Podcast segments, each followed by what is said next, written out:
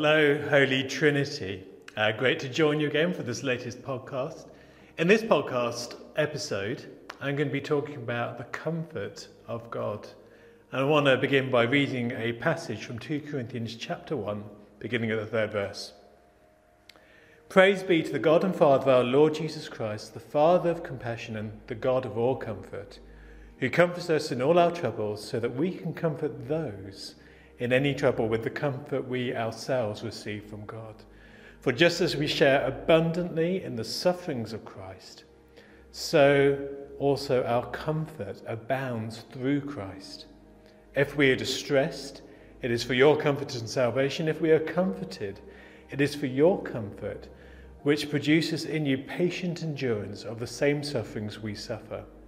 And our hope for you is firm because we know that just as you share in our suffering, so also you will share in our comfort. And then moving down to verse 9. Indeed, we felt we had received the sentence of death, but this happened that we may not rely on ourselves, but God who raises the dead. He has delivered us from such a deadly peril, and He will deliver us again. On him we set our hope that he will continue to deliver us and help us by your prayers.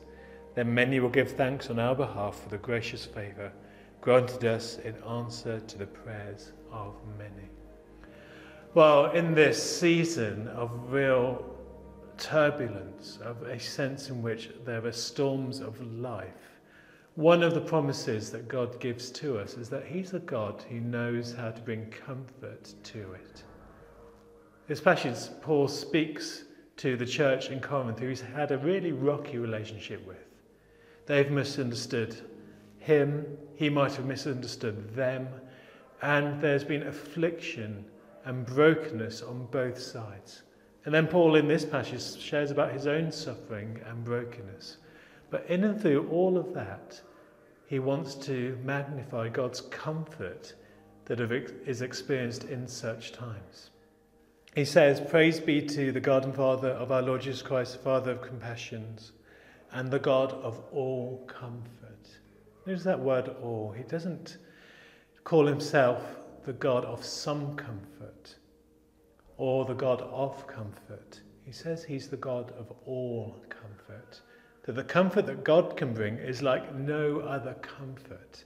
It's all encompassing, it's deeper and fuller than any other type of comfort we could receive. Why is God able to do that? Well, firstly, because He's God. He made us, He knows what we're like, and He knows how we need comfort. He knows our personal character, what brings us comfort. He knows our weaknesses. He knows everything about us. And in that fact that He's the Father of compassions, He suffers with us. The word compassion literally means com, fellow, and passion, suffering. That in our sufferings, he suffers with us. And ultimately, of course, that's seen in Jesus who steps into our shoes and experiencing, experiences our suffering. What that means for us is that God is not alien to the things that we're feeling in this season. That these aren't theoretical to Him, but actually, He knows what they're like up close and personal. God Himself, if He has a memory, has a memory of this. He remembers what it's like to suffer in the shoes of Jesus. He knows what it's like to be in the place that we sometimes feel isolated and alone and fearful. And because of that, He knows how to minister comfort in the most intimate way to us. Because not only is the God who knows everything about us, he knows what it's like to be us. And so in this time, I just want to encourage you that if you need the comfort of God, well, there's no shame in that.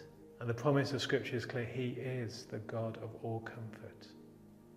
But then, secondly, it suggests that actually the comfort we receive from God, it says we comfort others with as well. That as a Christian people, we receive comfort in a unique way in a way that the world doesn't. That we have a source comfort that's beyond all other sources. And as a result, we can minister that comfort to others. And I wonder who in your life that doesn't know Jesus needs the comfort of God. Maybe it is that they can't directly express their need to God, they don't have that relationship. But what you've received from God, the comfort, the tender care, well, you can certainly be a vessel of that in their lives. And it might very well be that winsome witness in this season that draws them closer to Jesus, that voice of comfort when everything is raging around them. And the way we also do that, very simply, is to pray. Paul here asks for prayer. He says, Help us by your prayers. This is a special time where we can pray, often outside of a time of busyness, sometimes in isolation, where actually there is time to pray for God's comfort to come upon those who are suffering, those who are in need, and say, God of all comfort, comfort them. Name them before Him. Say, God, you know exactly who they are. You know what they're suffering. You've been there yourself. Lord, would you, by your Spirit, come into their lives right now and bring comfort?